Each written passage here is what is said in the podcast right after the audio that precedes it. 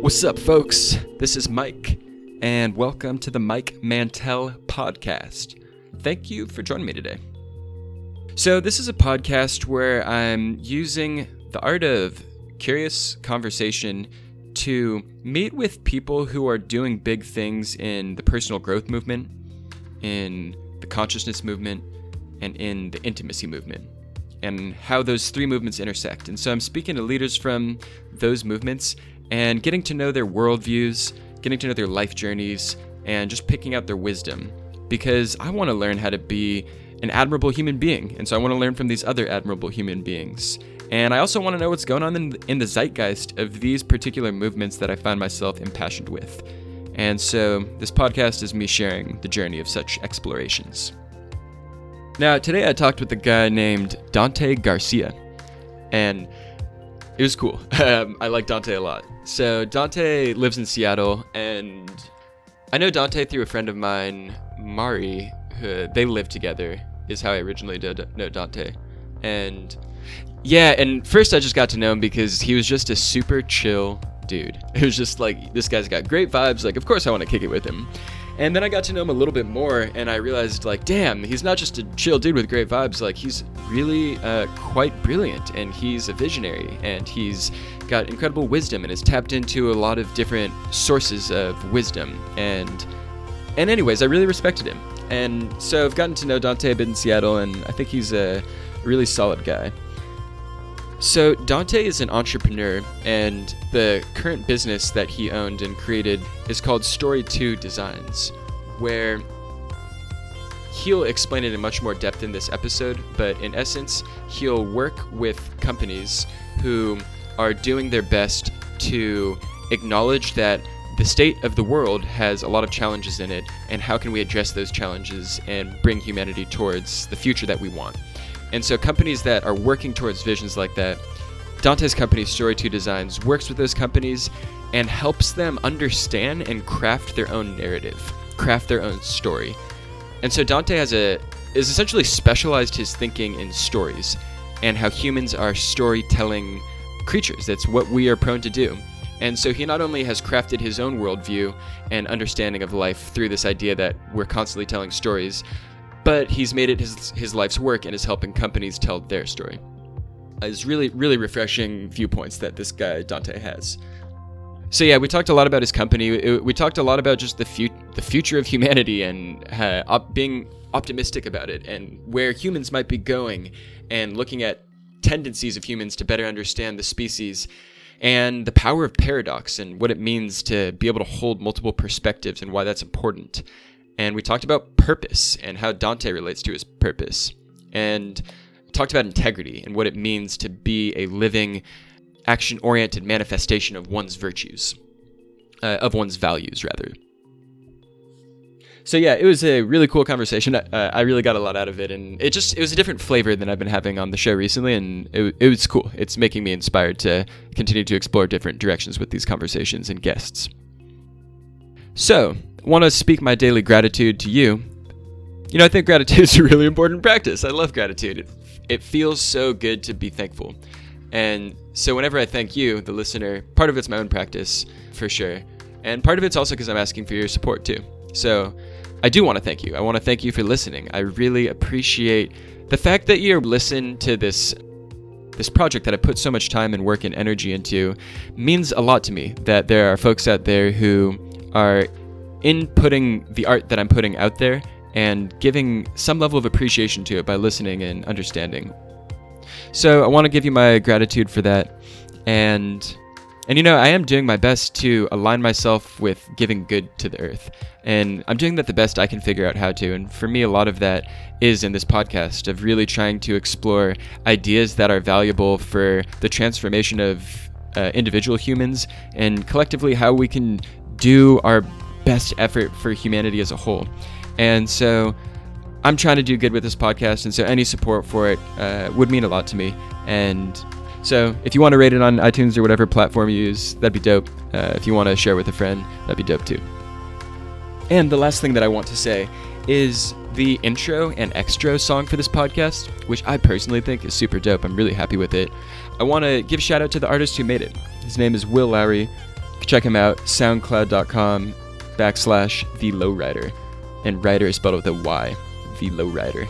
Uh, he's a friend of mine, classically trained musician. He's like a piano genius and is creating his own music through a variety of electronics and vocals. And he's highly talented, so check him out. All right, my friend, I hope you have a wonderful time listening, and hope the rest of your day in general is wonderful. Yeah, I hope I hope it's a day that makes you feel really good about yourself. I want one of those too. All right, peace. All right, Dante. Do you ever? By the way, does anyone ever call you Dantezi? Just because that uh that keeps coming to my mind whenever I see your name. You know, um, I actually don't have a lot of nicknames. Folks haven't given me a lot of nicknames. So if you want to use it, go ahead. Great. Permission accepted. Cool, man. First, um, I guess just to get like a, a basis for the way that you move through the world, I wanted to just give space to talk about and hear about your projects, namely Story two Designs and Story-Based Strategy. But maybe we could start with the former, Story two Designs. And maybe a good place to start is your relationship with the the vision of that project and company. Absolutely. Um, so Story two Designs is a worker cooperative um, based in Seattle. And um, it originated between like twenty fifteen, twenty fourteen. Um, we're a largely um, people of color-led organization. And um, we came and kind of came together around a realization that was kind of settling in on myself as well as others in, in the cooperative. And um, it's just that in this moment, in this historical place that we're in right now, like, like just realizing, looking up from all the daily stuff that's going on in this historical moment, like our generation, millennials and younger, um, it's almost like everybody knows that our current culture is unhealthy and unsustainable. We might have different ways of articulating it. We might have different personal experiences to it. We might have different analyses, whatever, but just this general underlying assumption that things just aren't right right now. And with that caveat, a lot of folks around me, like there's a sense of kind of just like nihilism or pessimism, or we're just screwed. And I fortunately have had the experience of growing up in um, movement community and organizing community, being part of conversations, being part of communities that are really asking and looking and, and thinking about what else is possible. And um, for us, um, as people who don't necessarily, who, who believe that there are many ways forward, and um, looking at the kind of community or the, the lay of the land a little bit, realizing there's a lot of good work that's actually happening. And we want to actually figure out how we can stand behind these folks and tell those stories better. And so that was kind of the emergence of Story two Designs, is really realizing that our current paradigm, our current system right now isn't working out for folks, and that we're in a very unique historical moment where things are changing and transitioning and shifting. And we want to be part of that transformation. And so really at the core of our business, at the core of our work is um, asking that question and, and dedicating ourselves to making transformation irresistible. And so we wanted, we we've started by, okay, if we're going to do this, let's work with folks who've already been doing this work for, you know, who've been thinking about it, strategizing about it, pouring their hearts and souls out about it. Let's help them first. And that's kind of where we've started and what we've been doing for the last three years. Yeah. What is it about having a story for like a company or a person that is, that's so um, impactful and empowering? Interesting. Yeah, no, absolutely. So This this bridges a lot of things for us, and that's kind of it's it's inherent in our in our in the name of our organization. But for us, story is is inherent because as humans, we're meaning makers. We make meaning out of the world around us. We interpret the smells, the the visuals, the sounds, the relationships, and we we we composite those into what you might call a story. We we make meaning out of them. This is something that a lot of folks say at the Center for Story-Based Strategy, or a, a reference point, but a lot of times, you know, we look up into the sky and we're like, oh, look, there's the Big Dipper. Look, you know, there's Orion's Belt. And and really, those those those meanings that we've made out of those balls of gas that may not even be alive anymore, may already be out. We're just looking at the traces of, of light that's come from those um, distant planets or, or um, stars. We've made meaning out of those. And every culture makes it, has their own stories or other pieces. And really, it's it's what holds things together. We have facts And it's really story that gives life, or is like the vehicle for the, that information. Got it. My my sense is that when you're telling a story, I'm using the events that have happened to date in order to craft a narrative. Okay, so if I look at myself, I've got this this life of experiences and uh, a constellation of stars that I've lived. And I can connect those dots in many different ways. And depending on the ways that I create my own story, it could lead to this present moment being one where like my trajectory is into doom and downward because uh, my life has sucked and I've been doomed for failure. Or I can have a different story where it's like, yes, this is the perfect place I need to be. I'm I'm in ascension. I'm I'm moving towards goals. Uh, but I'm curious, when you're helping companies craft story or think about story for yourself, how much is the purpose to predict or affect the future, right? Because if you're telling a story about your own life, whichever story you have will, will lead you in a different direction. And I guess I'm wondering to what to what extent do you, can can you affect your future based on the story that you tell about your past? Ah, absolutely. For us, I right you your question in some ways holds some of the pieces to the answer, and that any good storytelling starts with knowing where we've already been. What are the stories that have already been told? And for us, the way that we really help folks um, think through this is is um, through a process of of reframing, of thinking about, okay, here's the current stories that exist around you. Here's the current stories that you're trying to tell right now. And where are those stories heading? What are they alluding to? What are they making um, possible in the future? And so if I, you know, tell a story, if I zoom into my life and I'm like, oh my gosh, Dante, you had all these commitments that you wanted to do this year and goals, and you haven't quite hit this and you quite haven't hit that. If I really zoom into that aspect of my identity, that story in some ways can be really self-fulfilling and, and really limiting. If I were to reframe that, if I were to maybe to take a step back and be like, um, standing back and looking at this and be like, wow, Dante, you may not necessarily be at the best place right now, or you may not necessarily be on top of all of your goals. But if you really step back for a moment, you've gone places. You've, you've really accomplished a lot over this last little bit. And it's incredible to see, you know, how different your vision for yourself is, or for your community, or what you're building now in relationship to what you were building last year.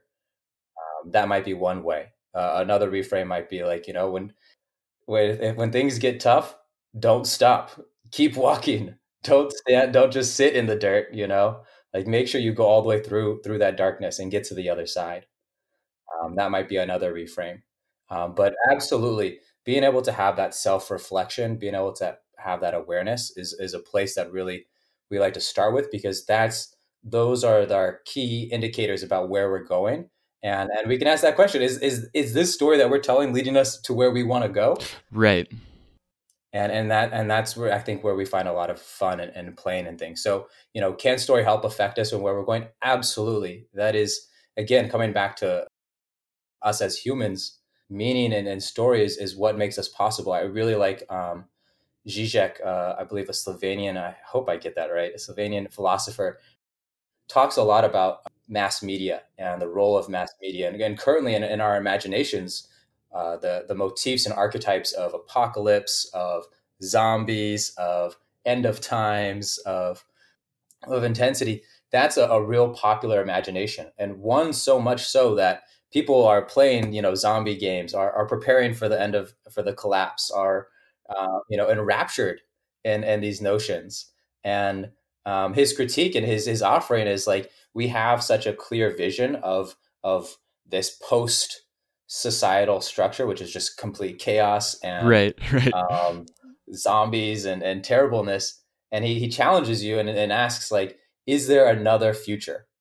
So that, because right now his critique is that so many of, of American uh, popular Americans are caught between our current um, stasis and apocalypse. And that doesn't leave a lot of options or a lot of imagination for what else might be possible. And I've kind of been teasing with my coworker. I was like, you know what? Like, screw it. If if, if people really are preparing for the end of the world and end of times and and are, you know, uh, uh, uh, so obsessed with this, can we please just do like the apocalypse without guns? Like, I will so much love to be in an apocalypse where we don't have to like hunt each other down and be scared that I'm going to get killed. Like all of these darn things from Black Mirror to whatever, it's just like so much. And I'm like, can we start building narratives that don't lead us down one where we're having to like compete and and kill and and have such a strong scarcity mindset, like what would a future, what would a, what would be a societal collapse that was healthy, that was like, you know, sustainable, that was like based around community, or, um, you know, what, what would another future be? Um, that isn't one yeah. so that's like despot. Yeah. Oh, dude, this, I, I'm really digging this just cause I, I haven't really like dug into the, the framework of story. Uh, like I obviously know it's a powerful thing, but I like how fundamental it is to your, your work and your worldview, because what it makes me wonder is, yes, th- there's a lot of problems going on in the world. That's, you know, that's undeniable. And we're all very familiar with the, with a dy- dystopic outcome, uh, of imagining a dystopic outcome. But it really does make me wonder, like, what would happen if everybody collectively just began to imagine that we were on a different story and that we were at some point where like we had to go through something challenging as a species in order to break through into unity or something? If everybody believed that story, I, I, I'm just, I don't know what would happen. I'm, I'm, I'm curious. Yeah. yeah, absolutely. I'm so curious too. And then, and, um, you know, that's, that's like the, I, I, one classic of course is Watchmen, which has that kind of uh has oh, that okay. I never seen art. that. Really? Okay, well if you ever yeah. get into it, that's a, that's like the fundamental oh, cool. under underlying piece, especially in the comic. It, I can't quite recall the movie as well, but the comic really comes down to that. It's, you know, the the the, the world is, is caught up in the Cold War, and um the the turning point is that oh, shoot, I can't remember if it's the Blue Man or just like some aliens come down and like start wrecking havoc. And it's that realization that there's a bigger threat than each other um, that actually unifies um, and provides a path forward. Yeah, I like, I like that thought. Like maybe what we need is an alien invasion in order to get everybody yeah, on the same team. I realize that, oh my gosh, it's so much more than my neighbor that I should be concerned about. One of the interesting things about being humans and about stories is that I think we live in a current paradox right now. And and that paradox is that as humans, um, we have a limited bandwidth, and because we have a limited bandwidth, um, we we seek shortcuts, or we seek tropes that that are easy to adhere to, such as you know I you know a good person and a bad person, or a right and a wrong, and you know that those kinds of tropes are really easy to adhere to and remember and participate in. And at the same time, we know that the world is so much more complex, that there is so much variation. Um, but unfortunately, we live at a time where the world is so complex, we can't wrap our mind. No one person has a full understanding of what's going on right now. And yet that totality is is totally in, in our lives right now. We live such complex lives. So many things are interwoven and in relationship with each other. Um, it's really hard to navigate through things. And so we look at something like climate change. It's really hard to create a strong, compelling narrative or story around it that enrolls people of varying politics and varying identities and varying experiences.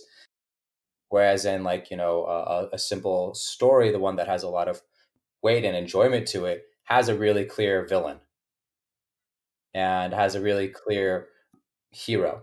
And um, I think, you know, it's interesting to see things like Game of Thrones and other um, stories emerge that play more with variance. And like, I think a lot more people are, are enjoying stories that have more, not quite sure if this hero is really a good person, or, you know, not sure how bad that hero is. When it comes to things like climate change, it's so hard to put a finger down and say, this is the character. You know, imagine if, you know, if we could turn climate change into this very clear villain. Oh, it's this one thing, but there's so many layers. There's agriculture. Does it, you know, people still, it's ridiculous. People are like, does it even exist? I don't know if it exists. I can't see it, kind of thing. It's still snowing outside. And it just, it's such a, it's so complex. Uh, it's hard to make a, a cohesive narrative that we can all participate in, that people of varying identities will part will, will, will share with each other. Right. Oh, God, that's, that's fascinating. Cause I mean, to me, that also harkens to just the uh, the personal journey. And I think it's not uncommon in this day and age for people at least people who I've grown up with and went to college with can get roped into just this, uh, a corporate, some kind of corporate uh, scheme with corporate narratives that don't necessarily align with what feels true to their value system. And so people are going through the world, I think, um, often devoid of a sense of purpose, because there's no clear dragon. There's not like a clear, like, yes, I defeated this thing and now I'm... It's also amorphous. It's, we don't really know what we're battling against or, or battling for. And it, it seems like that exists both on the macro and the micro scale. Very on the personal, yeah. It's so hard to find meaning in our own selves. For sure. And like for me, like part of my politic or part of my identity is... is not just idealism, believing that like, you know, whatever I put my mind to and whatever I focus on, I can manifest and things like that. I also like strongly believe in like the material reality, the, the physical constraints, the, the environment in which we exist in. And I think one of the things that I'm experiencing, especially as somebody who's so in the digital world um, and, and really growing up in this turning point, is just how we are, our attention, our awareness has, has been captured by entertainment.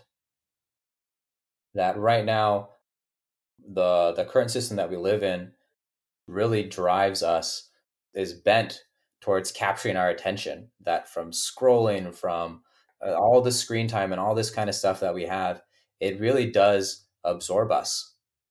And and again, as, as meaning makers, we love drama. Mm, like yeah. We love drama. It is yeah. so stimulating for us. We love watching other people go through drama. May that be celebrities, yeah. may that be your Facebook, may that be scrolling through Reddit, whatever. Right. Like we love exploring drama, um, and it's really captured us. It really has has captured so much of our time and existence. Is is entertainment, and and a lot of and a fair portion of it is just drama. Growing up in that experience. It, I, I don't want to be too like romantic of the past, but I'm curious, like what would be different if if we ha- if there was more time for us to explore our own selves, if there was time to to explore our own journeys. To we we don't have that. We we spend so much more of our time in a position of absorbing other people's content.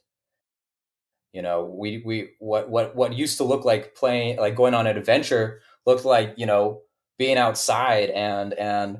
go like in the woods and, and doing things. And now it's being mediated through video games. So much of, of what music used to be was your own personal expression, having instruments. Um, and now so much of music is just listening to it and not actually self-expressing. And so I, I'm so curious, you know, what, what that contrast or difference would be in terms of, you know, the space to find oneself. Because honestly, at the end of the day, when it comes to, at least for me, when it comes to finding my own dragons and other pieces like that, it takes time. For sure. And it's not it's not found in your Facebook feed. no, no, exactly. You know? It's not found there for sure.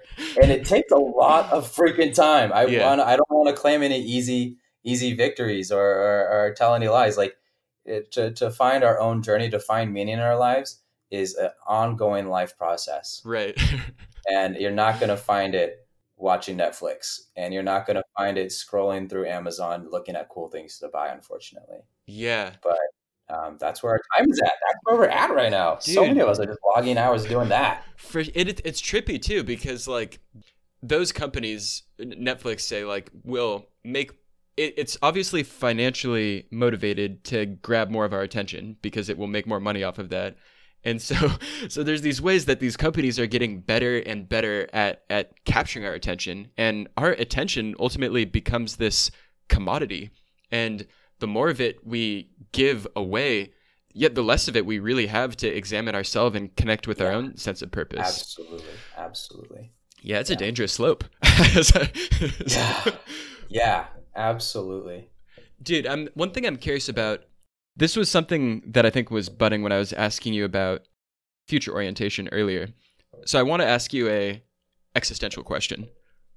A, a friend asked me this a couple months ago, and I was quite shocked by it.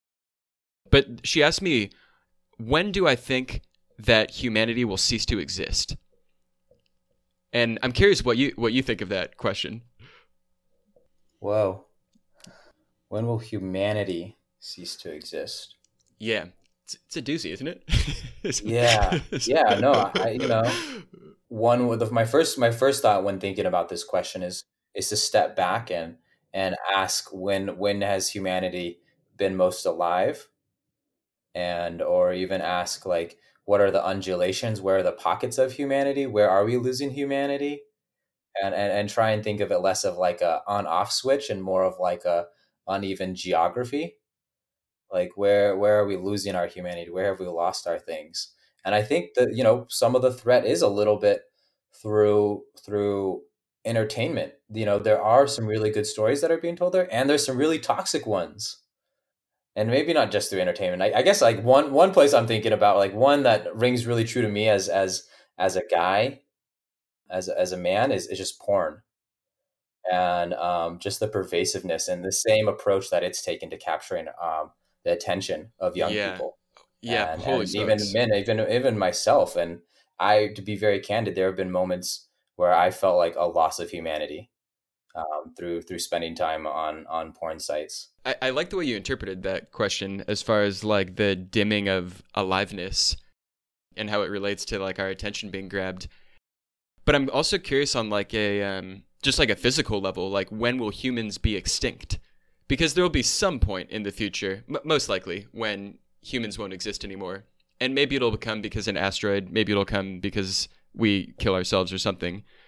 But I guess I find that question to be interesting because it is some kind of interesting tracer of a person's um, maybe optimism.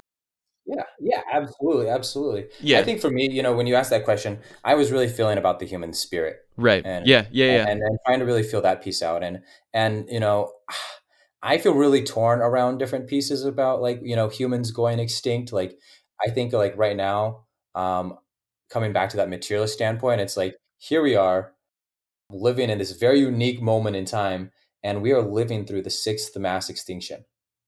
Over the, the hundreds of millions of years, maybe even billions of years that the, the, the Earth has been here, there have been six mass extinctions.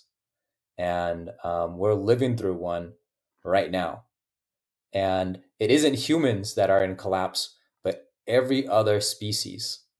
All these other animals are are, are going through collapse. Insects are collapsing. The um, the, the life in, in, in the oceans is in collapse.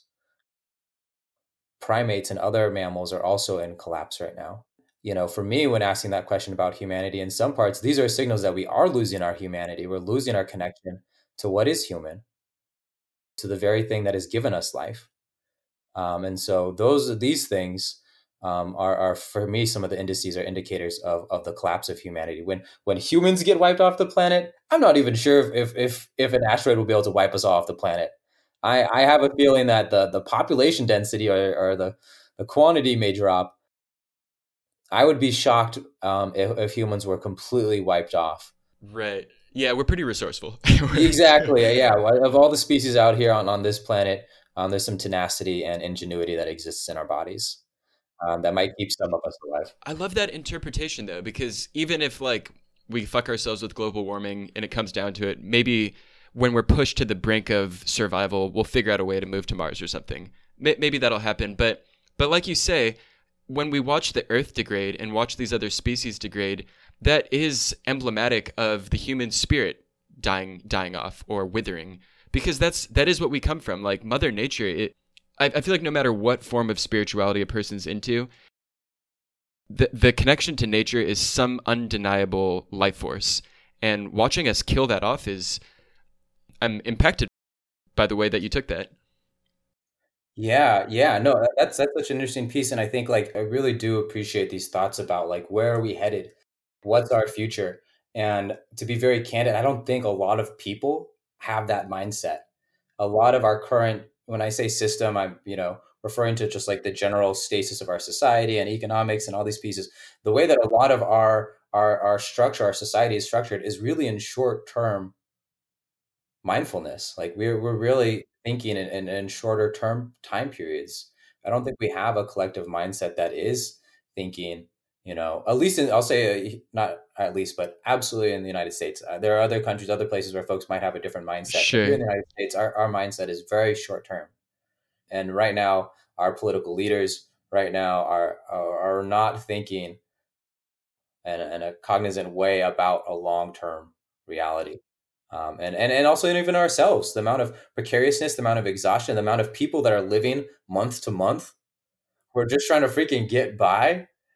Um, our, our mindsets really aren't set on, on the future. I think it's so curious that of all the, the, the narratives that enraptured us, enrolled us, has been this vision of going to Mars, of, of being able to leave this planet, of, of finding something new. A backdoor escape route, I feel like, though. Yeah. Yeah. In some ways, you know, that fascination of, you know, Mars and the opportunity of colonizing another planet. And um, there's certainly a lot behind there, but I think there's also um, uh, a caveat, and that such a fixation doesn't give a lot of space for us to care about where we are currently or about the world that we actually live on. And and that's the historical moment that we're living in. We're living in a time where this current planet is in collapse. And while it's collapsing, everyone's like, oh, but Mars is going to be so great.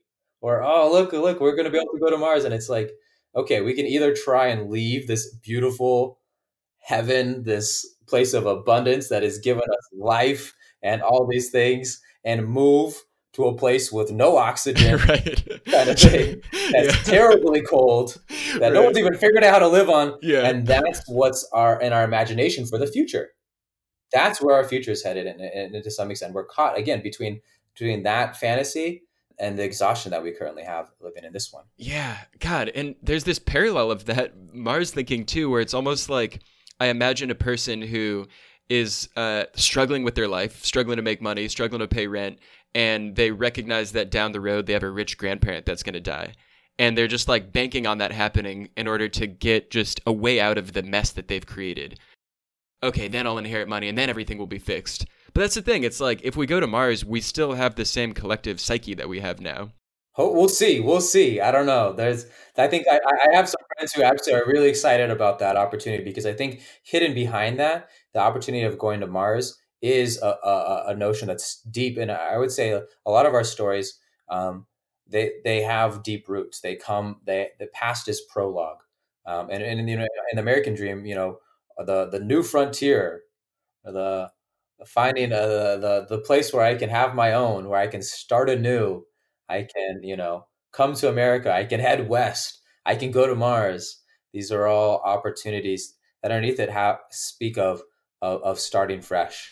Yeah, for sure. And it is so connected to just like the explorer archetype in humanity. And and maybe underneath that is just people are looking to start fresh, looking for a place to start new. Um, and maybe, you know, that same in, uh, interest in Mars may actually lie within our own selves. Maybe there is an interest in a lot of people to to to do something completely, like you just said, like do something completely different than the mess that we found ourselves in. You know, that, that there is an interest in that. Yeah. Yeah, that's a beautiful perspective. And, you know, I'm curious, a moment ago when you were talking about people aren't, for the most part, maybe aren't so future-looking. I'm wondering if you have, on a personal standpoint, advice for how to become more more able to perceive the long game and more, I guess, how to cultivate visionary qualities. Because when I think of you, I feel like you have very strong visionary qualities. You're able to see the big picture. You're able to think about the future and how parts now affect the future. And I'm wondering if you have advice on how to cultivate visionary qualities. I'm asking, I ask that question a lot. How do we cultivate that in each other? At least I can speak a little bit of how we do it in our cooperative at Story two Designs, how we approach it. And that's to really start with each other. Is to is to first show, like, to be present to each other and be present to who we are, both our strengths and our shortcomings and our blind spots.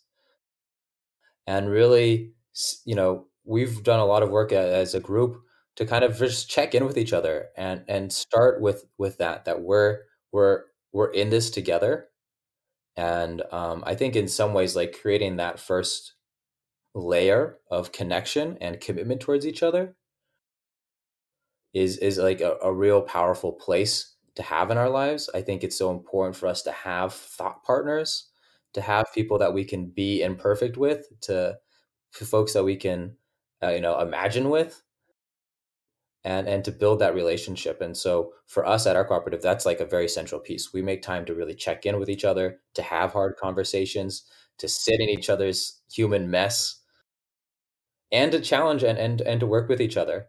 And then from there, like having that, having that in place and, and being in a community like that where we can really lean on and, and show up and, and, and, and push each other, that gives us space. You know, when we have those things met, I, I kind of think about like Maslow's pyramid. Like when we have, you know, safety, when we have, you know, housing, when we have community and all these things and food and, and shelter and stuff like that, then we can actually self-express. And in some ways, like creating that first community gives us the space to really look out and say, what is it that we want? Where is it that we're going? What really does matter? And to explore that with each other. And honestly, like, I think like part of it, for us, I guess some of it, uh, an easy shortcut to some of this is, is our, what kind of media do we consume? And, and thinking about, for me, one of the things that I've learned and the invitations that I've had is to like, study the greats, to read incredible works, to invite yourself to to participate in those conversations, um, and that to stand on the shoulders of other of other folks. There have been some incredible minds, some incredible thinkers out there, and it's such a delight to be able to be part of their world, to to read, to understand how they saw the world, and to play with it. To participate in it, be like, you know, I, I think it's really hard. Um, right now we live in a time of, of an overwhelming amount of information. It's really hard to find what really is potent, what really is of value, what is really relevant. There's so many distractions and, oh, this and this life coach and that life coach and all this kind of stuff. And it's like being able to, to really enjoy and find some of the great thinkers and listen to them or read them or watch their videos or things like that. is a really, is a huge opportunity. And I invite folks to, to go out of their way and, and, and ask for help and try and find the, that kind of information and, and really participate in it, um, to listen to it and synthesize it through their own lives, be willing to, to try it on. I think one of the things that I see as a, as a gap a lot of times is that here we are today in this inherited world and with all these current things that I'm already a part of and all this blah, blah, blah. And I'm like, I want to transform my life. I want to do new things. And I think it's so important for us to create space where we can play, where we can practice, and we can perform these new identities. Because I think a lot of us, you know, when it comes to futures and visions, we have all these great dreams about ourselves, but we, to, to know is in some ways the, the booby prize. To know is not enough.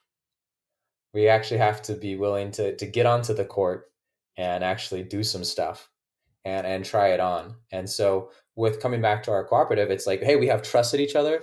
We have space in each other. We have, we made spaciousness for each other. And with that as like a foundation, that gives us space to play and practice and try new things and be weird and, and, uh, and build a vision. And I, I do really invite folks. I, yeah, I come back. I just like, I think it's so important to, to know who our elders are, to, to, to ground ourselves um, in the greater story um, that's out there right now. Okay, I've got a I've got a question to ask you that um, you asked me this question once. Mm. And the question is, what's your current relationship with either your purpose or just the word purpose in general? Ooh, that's a good question. Yeah, and, um, and it was your question. Cool. Oh, no, thank you yeah, for putting, I, I appreciate that, yeah. For giving me the opportunity to actually um, respond to that question. My relationship to purpose, it's it's my North Star. Right now, purpose is kind of like what gives me life and what I chase. And I try and let my own muse, my spirit, live in relationship to that. And for me, my purpose, my story, is that we live in a historical moment right now. One of collapse and one of overproduction. Like the world, we've never, the world's... We've never had this amount of wealth ever exist before. And um, at the same time, we are, we're, we're overshooting. We're, we're are both environmentally, but also socially. Um, it's exhausting. It, it creates so much trauma. Um, there is so much trauma yeah. in our world Dude, right there now. There is. There really is. Like, and again, on a material level, we literally had m- multiple world wars. We are currently in ongoing conflicts with millions, hundreds of millions of people are in conflict right now. And this is over time, generations. My my dad has lived through this shit. My my my my grandfather has lived through this shit. Like really terrible stuff. And it, and for me as an immigrant, for me as a person living in the United States, um, or to be the son, the, the son of immigrants, for me, looking at my dad and, and and seeing where he's been, looking at my grandmother and seeing where she's been, she grew up in freaking outside of Metro Manila, in one of the poorest um, districts of Metro Manila, and here she was at the end of her life in this with this incredible family, in um, in Washington, with you know. Uh, this bed that her that the army paid for that like keeps her body moving with H B O and, and classical music playing and like the softest blankets. I didn't even have blankets that soft. And it's like, wow, her journey, you know, what, what she's seen, what she's gone through. It's like, for me, what does, what does, what is wealth for me? What is purpose for me? What is power for me in relationship to that? And just realizing there's a lot of healing to do. And so for me, it, it's part of that. It's just realizing we're in this historical moment, this unprecedented, it's it's full of paradox. And I think that paradox, embracing paradox, is one of the important practices that I, I try and walk with. Dude, for starters, I really yeah. admire your, the way that you were describing your, was that your grandmother's story? Yeah, yes. The way you were describing yeah. your grandmother's yeah. story, I could hey. just feel how much you connected with her With her, both with her struggle and with like the what she was able to find, and I just, um, I just find for me that's a practice I'm trying to get better at, which is because I come from a background of incredible privilege, and I think uh, for me a lot of it is trying to understand what that really means, and I think in order to understand that it comes with understanding how challenging uh, other people's lives can be that I can never personally relate to. Yeah. But so I, I appreciated your Weird. willingness to, or like ability to Weird. go there. Yeah, no, no, straight up. My my my dad is a social worker, and um, before there was such a term, um, he was like, you know, I was an at-risk youth. You know, he grew up in in San Francisco um, as an immigrant, um, not speaking English, and was ostracized, and um, ended up joining a gang, getting caught stealing cars, and um, you know, and he realized this is fucked up. And so he, he dedicated himself to, to that community, to folks facing similar experiences. And it's like, holy shit, it, it, what it does is, to be very candid and in contrast to somebody who, who hasn't had as much privilege, it puts a chip on your shoulder. It's like, fuck, dude, like this world is fucked up. And I like, I, I need to do something. I need to give back. Like I realized that I grew up with a chip on my shoulder, and that's why I do social work. Like, that's why I try and solve problems, because things weren't right. Um, and it's a, it's both a strength and a straitjacket. It's it's what's yeah. what's the straitjacket aspect? Well, I, I just I give myself to others. I, I, I will help others. I, I would straight up do all the work that I do right now for free, if if if the work was meaningful. And it, it, it doesn't it doesn't allow me in, in this system that we live in, this economic system. You are rewarded if you act selfishly. And so. Um, I miss out economically because I'm not acting as selfish as others are. Yeah, it's and it's just interesting too, hearing just like a snippet of your story and perspective and the chip on your shoulder you're saying. It just like makes me recognize how um, you and I come in with such different life motivations, just because we're our I mean, of course our experiences are different, but it was just cool for me to see the ways that like both of us have. I, I'm doing my best to be motivated towards good. Like that's, that's yep. a goal of mine. Right. It seems like, All you right. know, that's yeah, a goal of yours also. And it's just interesting how different our paths are to finding good. Absolutely. Yeah. Well, good is a very, there's I good see and narratively good is a, is a, is a great term because a lot of people can associate with it. They can be like, yeah, I want a good life. I want I want good things to happen. Right. Yeah. Yeah. Everyone wants good. yeah, exactly. No, yeah. It, it really is. It's um, strong narratives are ones that a lot of people can participate in. Oh, and, interesting. And the more that they can participate them over time, that's making the material impact. That's how you change the world. Ah, uh, that's okay. Cool. Yeah, that's part kind of like part of the um, when you were talking about, I think when I, we were talking about like aliens and like, it'd be good, you know, if there's an alien invasion, because we can all get on the same team. That's kind of the same principle. If we all have a, we can all relate to good. So we're all yes. participating. Yeah, exactly. Yeah. Absolutely. Cool. Jobs, jobs, jobs, jobs. It's all about jobs. Yeah.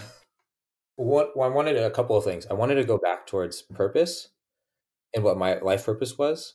So for me, um, part of my purpose is about knowing this historical context that we live in, and um, that it's unique in its own case. And that part of what it is, is that our current economic system is based on exponential growth and has done a really good job of creating and extracting wealth from the natural world and our own bodies and our own like social structures.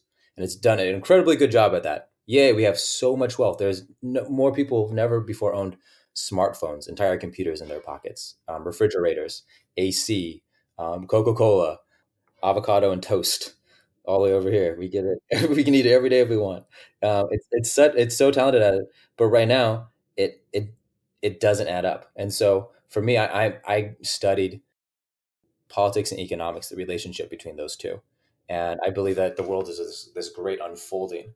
And in this historical moment, we live this in hyper intense moment of capitalism. And I'm so curious what comes next and what's emerging. Right now, I've been kind of um, enjoying Andrew Yang, who is actually running for president right now. And one part of his platform and part of his messaging that I really appreciate is that he just shares with people. He kind of gets off the, the main center line of where debate is right now and just comes at it with another perspective that's quite enlightening. And he's like, you know, most people right now wouldn't even realize or wouldn't have guessed that capitalism, um, capitalism's own child would be the thing that would devour it. And that's technology. Like technology is completely revolutionized, is completely like collapsing and, and shifting uh, um, the economy right now. And what that's doing is, um, and in old capitalism, shoot, you or your business ran an entire, gave jobs to hundreds and thousands of people. And today you can run a huge business with just ten. And so much more of it is automated. And so this, the whole economy is actually, we're living in a technological capitalism. Like we need more language around uh, that specifies and clarifies the contours of what's actually happening in our lives right now. And it's this hyper technological capitalism is emerging, and it has a different landscape than the nineteen hundreds capitalism, completely different. And automation and, and robots and all this other big data, all this stuff is very much a real part of it. And so I'm curious what comes next and where is there opportunity? Where is there space for life? I think life, what, what gives life is going to be a, a key guiding piece um, for what comes next, because we're coming up against a lot of death right now. And, I'll, and it's it, it's going to be, yeah, it's going to be a really curious time.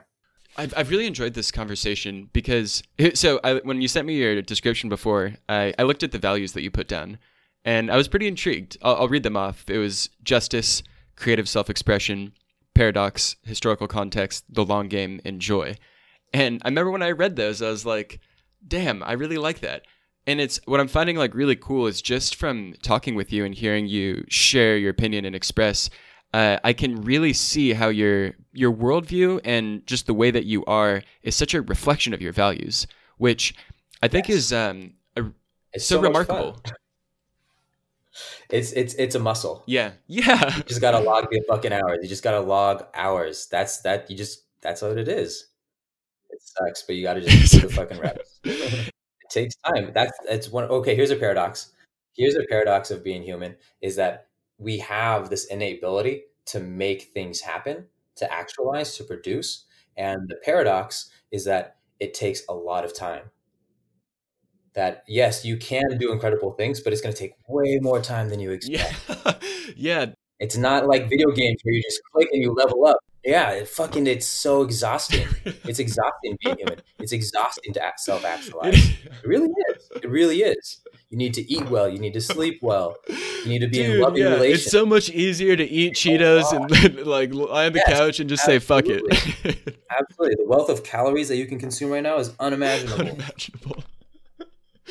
Oh, man. Dude, it's true. And I resonate with that a lot, too, because for me, a major, I'd say probably one of my biggest guiding stars is around trying to have my actions in alignment with my values. And I think the word I'd use to describe that is integrity, or at least that's one way I'd look at integrity is do my actions align with my values?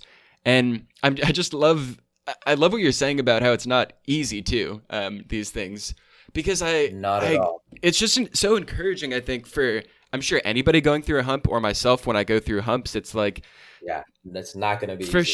sure. Yeah. Just re- exactly. Remembering it's not going to be easy. Fucked up. So fucked up. Yeah. That's interesting. I remember um, the last time we talked when we got coffee, whenever, I remember one thing you said is that there are no easy wins, which seems like a similar thing that I, I, I really like it. Yep. Absolutely. Giving a little plug to narrative and, and storytelling, that right there is an example of foreshadowing. It's just letting everybody know that it's it, it, we, the past narrative, the old narrative is like, oh, it was a piece of cake. It was easy. I just made it happen. No, dude, it is so hard. Don't go it alone. Like, take care of yourself. It's like, it's, it's a marathon. You're not as smart as you think you are. You know, like, look, I'm not. I'm not even the smart. I'm, not going to claim to be any kind of smart person. I, I'm obsessive. I have that quality. I've watched that happen over and over again. Um, but there are so much smarter people out there than It's me. Such a refreshing perspective too, because uh, I don't know, especially in the world of people talking about uh, manifestation, which I think is a true thing. Like you said, if you're a human, you can put your mind to create something. You can manifest something. It just it takes time and it takes effort and yeah, dedication. That's the paradox. Yeah. Yeah, the, yeah. But I feel not there's so many people in the manifestation world that spin it to be instantaneous, which I think just makes for a tough it, it it's a recipe for disaster in some ways. There you go. Yep, you you nailed it, right? I think uh, one of the first things I mentioned is is that is that we're we we can't it's so hard to think about the future. We're thinking about instantaneous. That's one of our behavior it's a behavioral thing. And so part of my politic is not just, you know, Um, idealism and materialism, but also includes behaviorism and like the the neuroscience, the inherent um, like just species like tendencies of being a, a human tendencies. species. Absolutely, yeah, yeah absolutely, yeah. And the, yeah, modern That's, psychology it, is great it, for that too. I, I'm trying to exactly modern psychology. I'm I'm really trying to widen my my politic to be encompassing. Um, and, and that's one piece that I, I really appreciate because it's become so insightful. I think so many debates exist on this plane about, oh, if I just teach people how to do this, if I just educate people, if you just learned the thing. And it's like, that's only part. And it's not even necessarily the, always the answer. And it, it, it's, there's more going on essentially is what I'm trying to get at. Is that we have to hold space for, for all the other things that are happening. And that's also, I think maybe that's part of coming back to that notion of paradox. That's where our paradox enters, is because it's not just one answer. We have to accept that there's um, maybe one or two or three, and to, if you let your ego down, it's it's more than you're even aware of. That's I feel like, and holding that perspective, it, it kills dogma. And I've been dogmatic before. Like when I first discovered Burning Man, I thought that everyone should go to Burning Man, and when I first discovered meditation, I thought that everybody should meditate. And when I got into coaching, I thought everyone should get a coach. Like, those are all good favorites. Those are all good favorites. Yeah, yes. For sure. And it really does help recognizing there's no one answer to anything. Like you have to hold space no, that forever. Yeah, yeah, exactly. Yeah. Uh, amazing. Dude, we're running into time. And I was wondering if you could say where people could find you and why somebody might want to look you up. You can look me up at story two designs dot com. That is our uh, website for the cooperative. We do a bunch of storytelling. We like to geek out on strategy. Yeah. And if you want to reach me, um, I'm really curious about new economy, about um, cooperativism, about just geeking out and scheming. I think something I really value right now is trying to build more thought partner relationships, people that you can just play with, that you can essentially do show and tells and just share the work that you're working on and just be with other folks and, and vibe and, and riff with folks. So if others are interested in stuff like that, um, feel free to reach out um, at story two designs dot com, um, and you'll find me there. Sweet. Dude, thanks for thanks for taking the time and energy to meet. I really appreciated connecting with you, and I, I think you're a good human doing really good work in the world, and I appreciate learning from your viewpoint. Word. Likewise. It's very mutual. Uh, Mike, it's been great hanging out with you. Woo-hoo. Hey friends, thank you for tuning in. I hope you got something out of this episode. I know that I sure had a blast with it. If you enjoy this podcast, please head over to iTunes and give it a five-star rating. I'm offering an exchange right now where if it feels in alignment for you to give this podcast five stars, then send me a message on Facebook, let me know you did it, and then I'll sit down, Take some time to grok your profile, and I will write you a thoughtful and sincere compliment. Truly, please take me up on it. And if this episode touched on something you think a friend might find titillating, pass it on to them too. And I just want to say, I bring my utmost sincerity to each of these conversations, and I really do want to spread vibes and information that cause people to reflect and deepen and just live a more honest, kind, and vivacious life. Because I really believe that the state of the world needs everything that we can give it. It needs people to be at full capacity. It needs people to be living their life fully and giving their greatest positive impact to humanity. And so if I can just flick over one domino with this podcast that flicks over a couple more that lead people into living their life fully and giving back to the earth, then by Jove, man, I will be a happy dude. So trying to do my part here, and any help, love, and support I would just so greatly appreciate. And at the very least, I am super appreciated that you listened to this episode, and much love, folks. I'll see you next time.